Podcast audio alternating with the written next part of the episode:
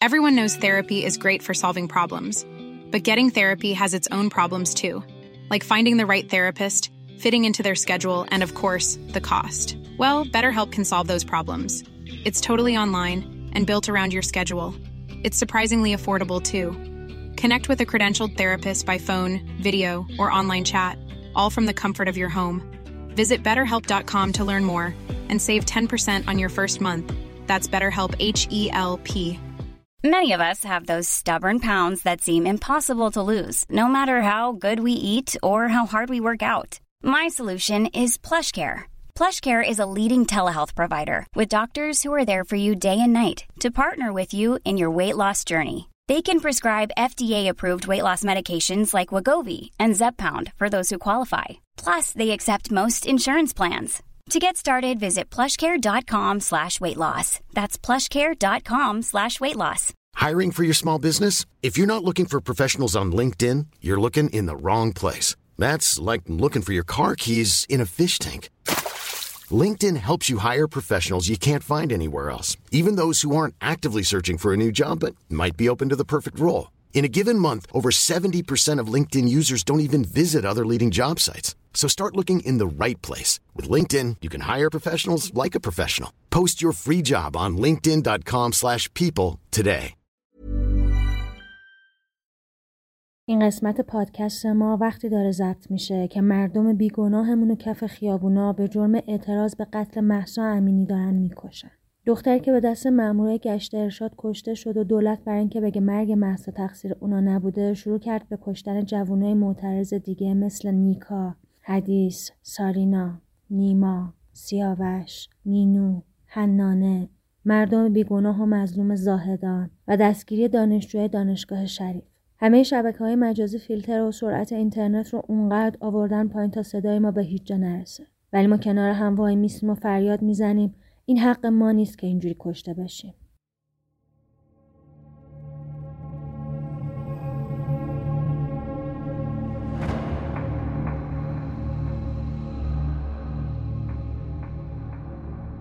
کشتن آدما یه اتفاق وحشتناکه. مخصوصا اگه به یه عادت تبدیل بشه و از سر خوشگذرونی یا انتقام بشه. آدمکشی زنجیره یا قتلای سریالی به شکلی از قتلا گفته میشه که قاتل سه نفر یا بیشتر رو توی بازه زمانی مشخص حدود یه ماه به قتل میرسونه. ممکنه قاتل جنایتاشو تو زمان و مکان یا موقعیت های مشابهی انجام بده. جرمشناسا از زدن برچسب قتل سریالی به جنایت دچار تردید هستن. بعضی انجام سه قتل با ویژگی های مشابه رو قتل زنجیره می‌دونن. اما بعضی دیگه مثل کارشناسای FBI وقوع پنج قتل رو لازمه ورود به پرونده های سریالی می‌دونن. فصل اول پادکست ما قصد داره راجع به قتلای زنجیره که توی ایران اتفاق افتاده صحبت کنه. حتما خودتون می‌دونید که این پادکست هیچ جور مناسب بچه ها نیست و بهتره بدون هدفون جلوی اونا این پادکست رو گوش ندید. در ادامه شما رو به شنیدن هشتمین قسمت از فصل اول پادکست نوار زرد که تو آبان 1401 منتشر میشه دعوت می‌کنم. قسمت هشتم قدیر شیخ جو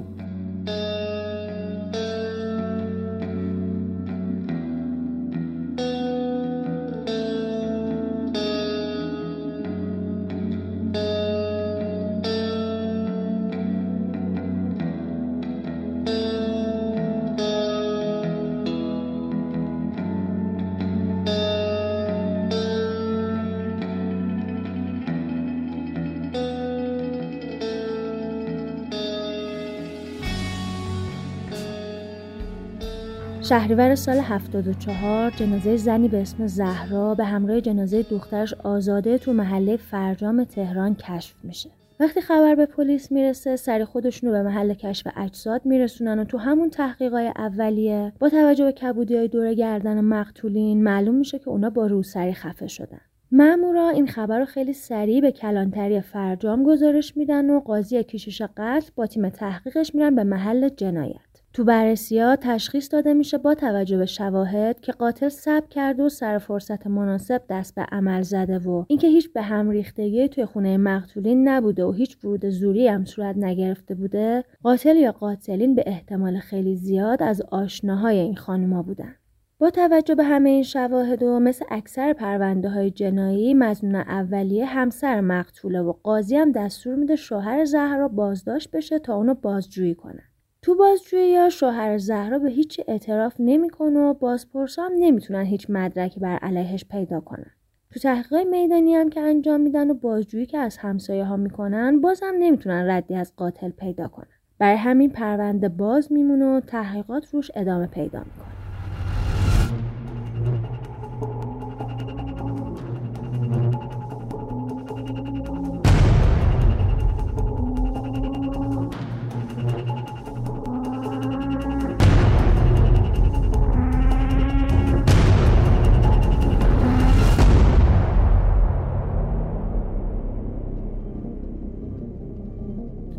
فروردین سال 75 یعنی هفت ماه بعد قتل زهرا آزاده مامورای پلیس جنازه یه دختر توی باغ طرفای کرش پیدا می‌کنن.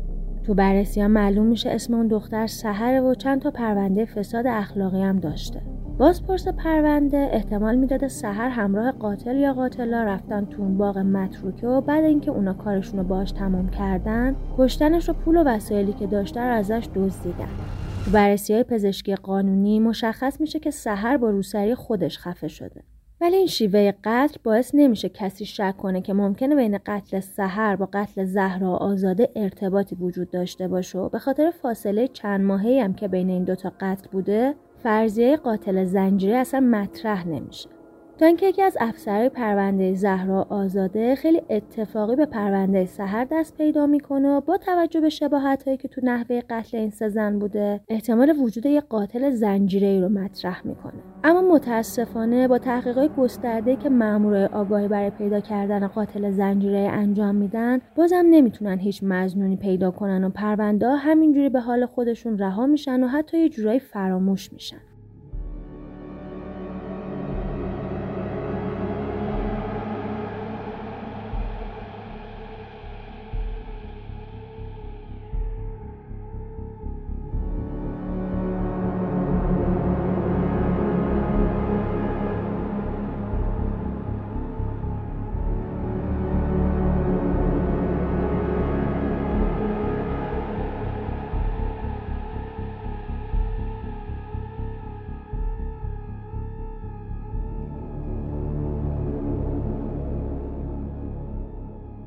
یه سالی از وقوع این قتلا میگذره و پلیسا هم کم و بیش به تحقیقاشون ادامه می‌دادن که اردیبهشت سال 76 با تماس یه زن جوان به یکی از شعبه های پلیس جنوب تهران خبر وقوع یه قتل جدید به گوش می‌رسه. مامورا به محل حادثه میرن و متوجه میشن شوهر زن که اسمش محمد حسین بوده بر اثر شلیک گلوله به قتل رسیده. زن جوون به مامورا میگه وقتی اومده خونه دیده که شوهرش توی آب خونه کشته شده.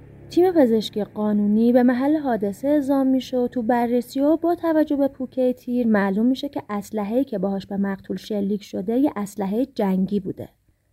با توجه به اموال و پولایی که از خونه سرقت شده بوده بازپرس پرونده این احتمال میده که قاتل بعد از درگیری با مقتول اونو به قتل رسونده و بعدم اموالش رو به سرقت برده بدون اینکه هیچ رد پای از خودش به جا بذاره خب طبیعتا شما هم که دارید این داستان رو میشنوید قطعا نمی‌تونید هیچ ربطی بین این قتل با قتل زنایی که با روسری خفه شده بودن پیدا کنید و بازپرس هم این پرونده رو کنار پرونده اون سه تا قتل نمی‌ذارن. خیلی عجیبه ها که چهار نفر تا اون روز کشته شدن و سه نفرشون هم تو خونه خودشون به قتل رسیده بودن اما شاهدی نبوده که کسی رو دیده باشه به این خونه ها رفت آمد کرده باشه.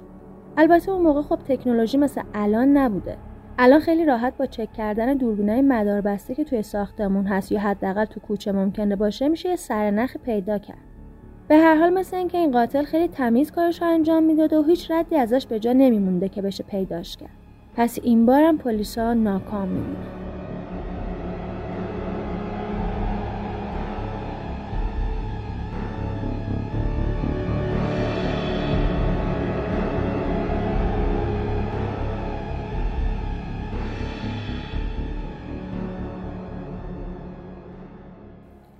یکم هم از فضای جامعه تو اون سالا براتون بگم تا بیشتر درک کنید که چه حال هوای اون موقع غالب بوده.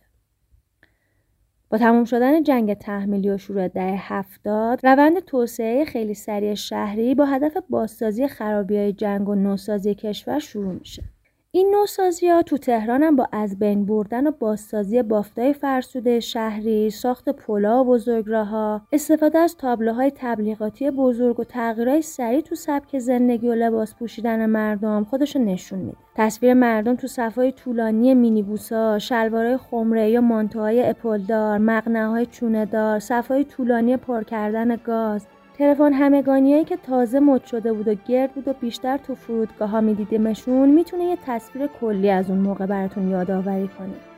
اگه بخوام یه مثال بیارم که با گفتنش سریع یادتون بیاد سال 74 چی کار می‌کردین قطعا سریال در پناه توی که قصه عشق سه تا پسر رو به دختر محجبه نشون میدم الان دیگه قشنگ فهمیدین سالی که این جنایت داشته اتفاق میافتاده همزمان داشته از تلویزیون هم این سریال پخش میشه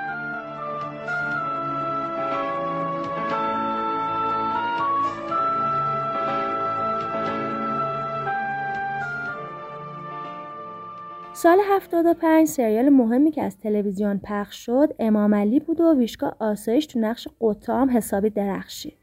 سال 76 هم سریال مهمی که از تلویزیون پخش میشه پهلوانان نمیمیرند بود که داستانش به پادکست ما خیلی نزدیکه راجع یه قاتل زنجیره‌ای بود که پهلوانا رو دونه دونه میکشت و خیلی جذاب بود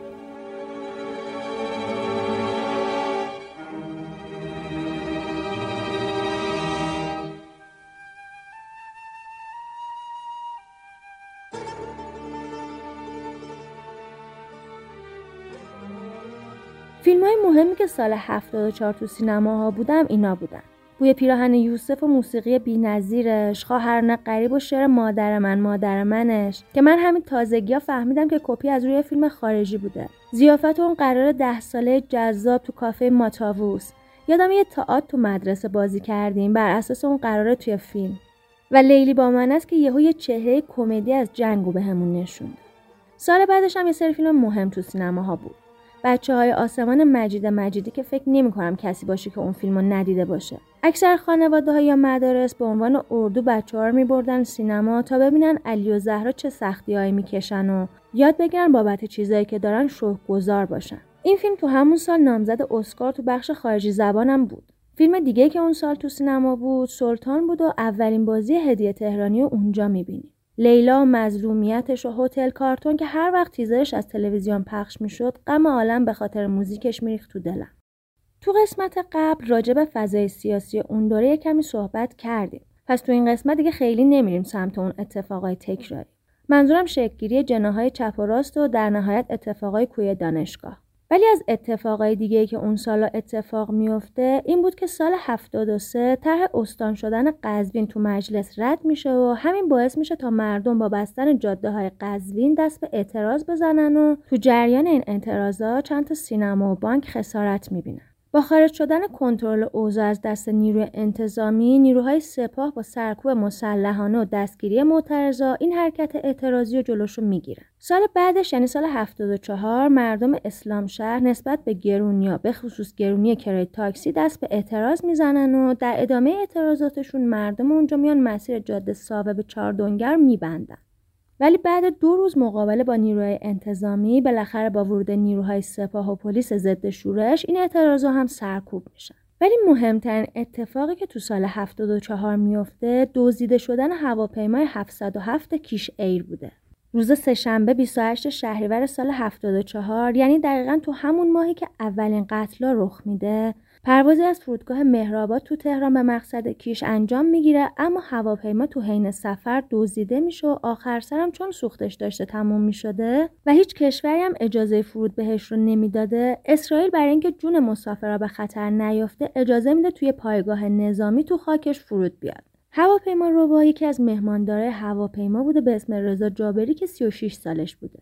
رباینده بعد از پیاده شدن از هواپیما محاصره میشه و بدون درگیری تسلیم میشه و از اسرائیل درخواست پناهندگی سیاسی می‌کنه البته که قصدش پناهندگی تو آمریکا بوده رضا جابری بعد از دستگیری 15 روز بازداشت میشه و تو دادگاه به خاطر چهار تا اتهام یعنی دزدی هواپیما، هواپیما ربایی، حمل غیرقانونی اسلحه گرم و ورود غیرقانونی به خاک اسرائیل به 8 سال زندان محکوم میشه. جابری بعد از دوازده سال شهروند اسرائیل میشه و تو سال 2007 به خاطر خوشرفتاری اسرائیلیا باهاش دینش رو به یهودیت تغییر میده.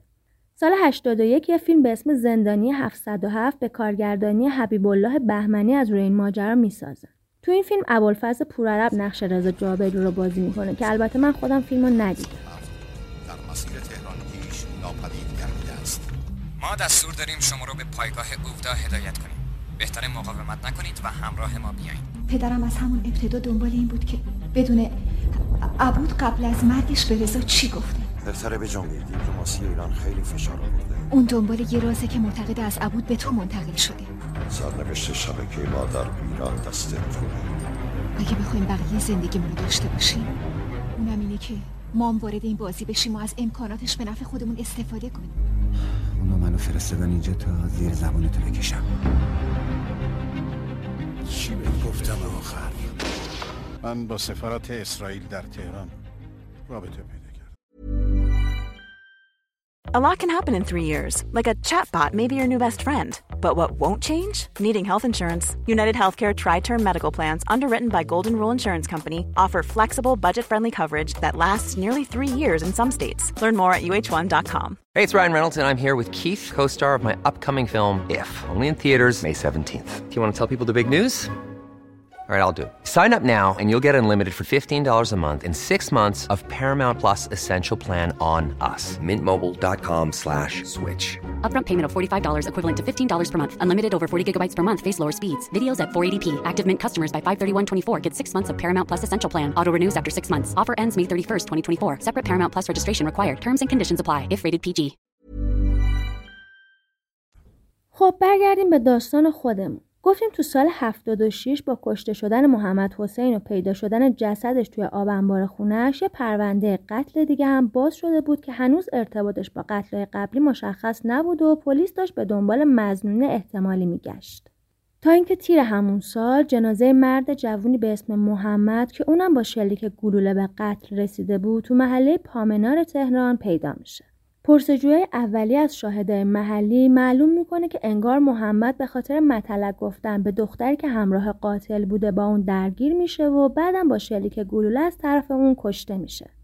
کارگاه تو بررسی میدانی و تحقیق از شاهدا می‌فهمن که قاتل کسی به اسم قدیر که با یکی از اهالی محله پامنا رابطه دوستی داشته. پلیس دستور میده تا هر کی همچین کسی رو می‌شناسه دستگیر کنن تا ازشون بازجویی بشه. با بازجویی از پنج نفر از دوستای قدیر پلیس می‌تونه سرنخ خیلی کمی از قاتل پیدا کنه و تنها سرنخی که می‌تونن پیدا کنن این بوده که از کله پاچه‌ای که توی محل بوده میشنون که خونه مادر قدیر کجاست. یکی از بازپرسا با لباس شخصی به در خونه مادر قدیر میره و خودش دوست اون معرفی می‌کنه و میگه از شهرستان اومده تا قدیر رو ببینه. مادر قدیرم بیخبر از همه جا میگه که پسرش الان به جرم دزدی تو زندانه. اینجوری پلیس خیلی راحت می‌تونن کسی که دنبالش بودن پیدا کنن. دقیقا مثل قسمت قبل و یه اتفاق و شانس می‌تونه اونا رو به قاتل نزدیک کنه و مامورا میرن به زندان برای بازجویی از قدیر شیخ جون.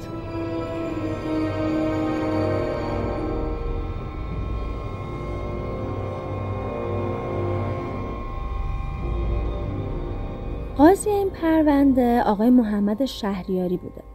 کسی که جزو بازپرسای ویژه شناخته شده و معروف قتل عمد تهران هستش و تا حالا بیشتر از 1500 پرونده جنایی رو بررسی کرده. آقای شهریاری هم مثل آقای محققی که تو قسمت قاتل تناب سفید راجع بهش صحبت کردیم کلی کتاب بر اساس پرونده های واقعی که زیر دستش بوده نوشتن. رمانایی مثل سمفونی مرگ، قتل در میدان کاد، جنایت در دفترخانه، شب نشینی خونین در فیسبوک، قتل در آخرین ملاقات، جنایت در جنایت، شلیک در شب، قربانی توهم و دستیسه. خب همونطوری که گفتم بعد از اینکه می‌فهمن قدیر تو زندانه اون از زندان می‌برن اداره آگاهی تا بازجوییش کنه. قدیر تو بازجویی اولیه زیر بار اعتراف کردن نمی‌رفته تا اینکه بعد از اینکه چند تا شاهد رو میارن و باهاش روبرو می‌کنن که اون رو اون روز دیدن که چیکار کرده به قتل محمد اعتراف می‌کنه و میگه قضیه اصلا ناموسی نبود اون اتفاقای اون روز رو اینجوری تعریف می‌کنه. من و محمد نقشه کشیده بودیم با یه دختری دوست بشیم مال و اموالش رو بدزدیم و بعدش هم بکشیمش. دو نفری نقشه قتل رو کشیدیم و قرار شد با هم انجامش بدیم. ولی محمد وسط کار جا زد و با کشتن دختر مخالفت کرد. منم ترسیدم اون بخواد منو لو بده برای همین محمدم کشتمش.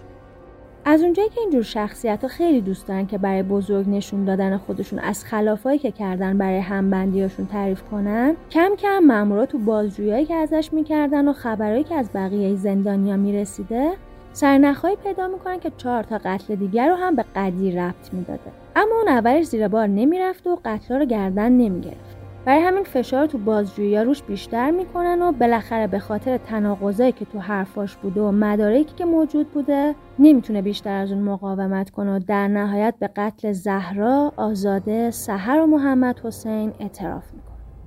اون درباره دوتا قتل اولش میگه سال 74 با یه زنی دوست شدم اسمش زهرا بود. اما یه مدت بعدش با هم به اختلاف خوردیم.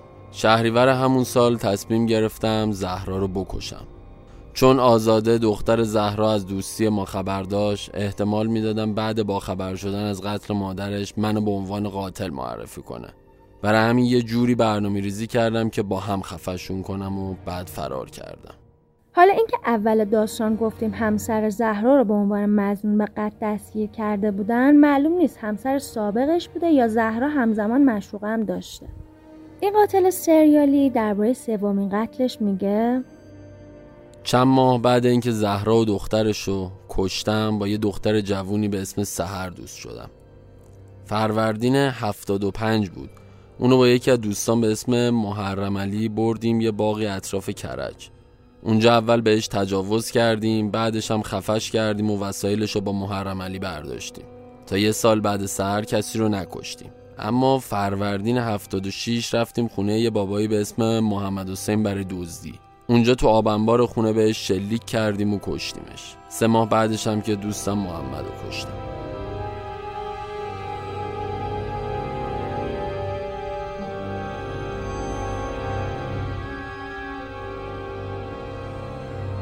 با ادامه بازجویی معلوم شد که قدیر فقط آدم نمیکشته و چندین فقر سرقت مسلحانه هم داشته که با همدستی سه تا از دوستاش انجامشون می‌داده و به خاطر یکی از همین دوزیاش هم گیر افتاده بوده و تو زندان بوده محرم علی، هادی و علی سه نفر همدست اون بودن که بعد دستگیری هر سه تاشون به همدستی با قدیر اعتراف می‌کنن. قدیر شیخجو عامل قتلای سریالی در نهایت بعد تکمیل شدن تحقیقات پروندهش محاکمه میشه از طرف قاضی محمد شهریاری تو دادسرای جنایی تهران به اتهام قتل سه زن و دو مرد به پنج بار اعدام محکوم میشه.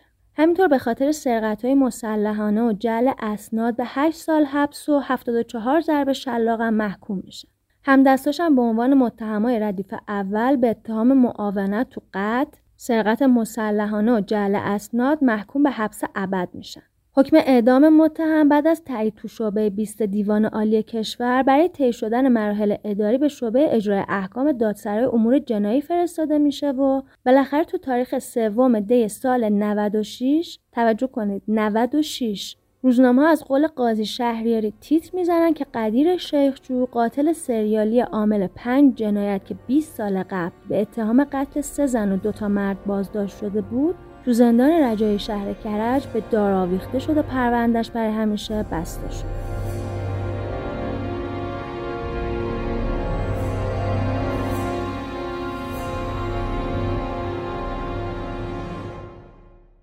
با توجه به یکی نبودن انگیزه های قتل و پیروی نکردن از الگوهای مشابه تو این پنج قتل اولا که باید بگم این قاتل تو دسته قاتل سریالی با توجه به تعریف اف بی قرار نمی‌گیره. چون نه انگیزه مشخصی داشته نه دوره زمانی مشخصی تو قتلاش داشته. ولی از اونجایی که پنج نفر رو کشته تو لیست قاتلین زنجیره قرار گرفته دوم اینکه یکی از دلایلی که باعث شده پرونده 20 سال به تعویق بیفته وجود جرمای مختلف و کم کم کشف شده توسط این آدم بوده مثل جعل اسناد و دزدی. همینطور وجود همدستایی که داشته کار تشخیص رو برای بازپرسا سختتر می‌کرد. ولی بازم عجیبه که چرا یه حکم بعد 20 سال اجرا بشه. عجیبتر این که از این آدم هیچ عکسی هم موجود نیست و تو همه عکس‌ها صورت شطرنجی نشون داده شده. که خب این وجود جرمای دیگه که ممکنه سیاسی بوده باشه رو بعید نمی‌کنه. در هر صورت تو این پرونده به دلیل وجود اطلاعات خیلی کم دست ما اونقدر بسته بود که نمی‌شد به ابعاد مختلفش بپردازیم و مجبور شدیم داستان رو با این کلیگویی در اختیارتون قرار بدیم.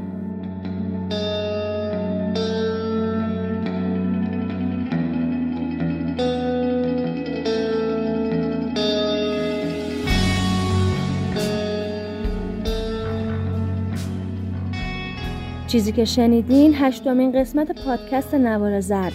خیلی مهمه که بدونید ما تو این پادکست دید تحلیلی به ماجراها نداریم و اگه جای نظری میدیم خیلی شخصیه. نکته دیگه اینه که فقط وقایع جنایی رو بررسی نمی‌کنیم بلکه سعی داریم در کنار ماجراها وقایع تاریخی که تو اون زمان خیلی مهم و تاثیرگذار بودن هم بررسی کنیم. پس اگه همچین موضوعی برای شما یا دوستاتون هم جذابه ما رو به بقیه هم معرفی کنید و از طریق تمام اپهای پادگیر یا صفحه اینستاگرام یا کانال یوتیوب و تلگراممون ما رو دنبال کنید.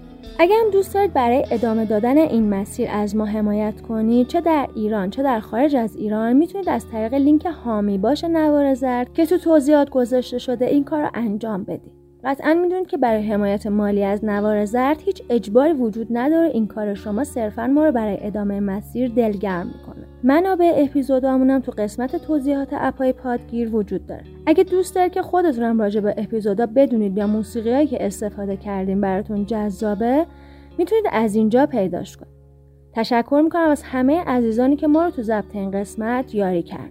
ممنون که ما رو دنبال می‌کنید و ممنون که انتقاداتتون رو به گوش ما میرسونید. این پایان این قسمت بود. ولی اگه دوست داشته باشید می‌تونید موسیقی رو تا آخر دنبال کنید.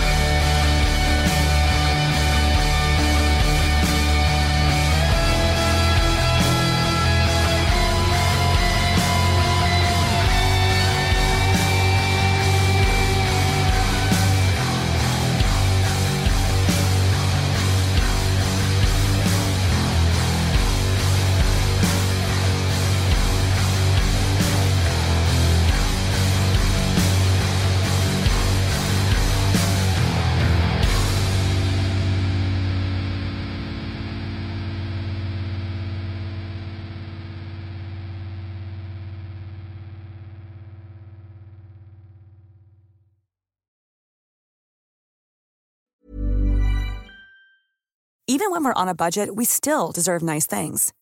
Quince is a place to scoop up stunning high-end goods for 50 to 80% less than similar brands. They have buttery soft cashmere sweaters starting at $50, luxurious Italian leather bags, and so much more. Plus, Quince only works with factories that use safe, ethical, and responsible manufacturing. Get the high-end goods you'll love without the high price tag with Quince. Go to quince.com/style for free shipping and 365 day returns.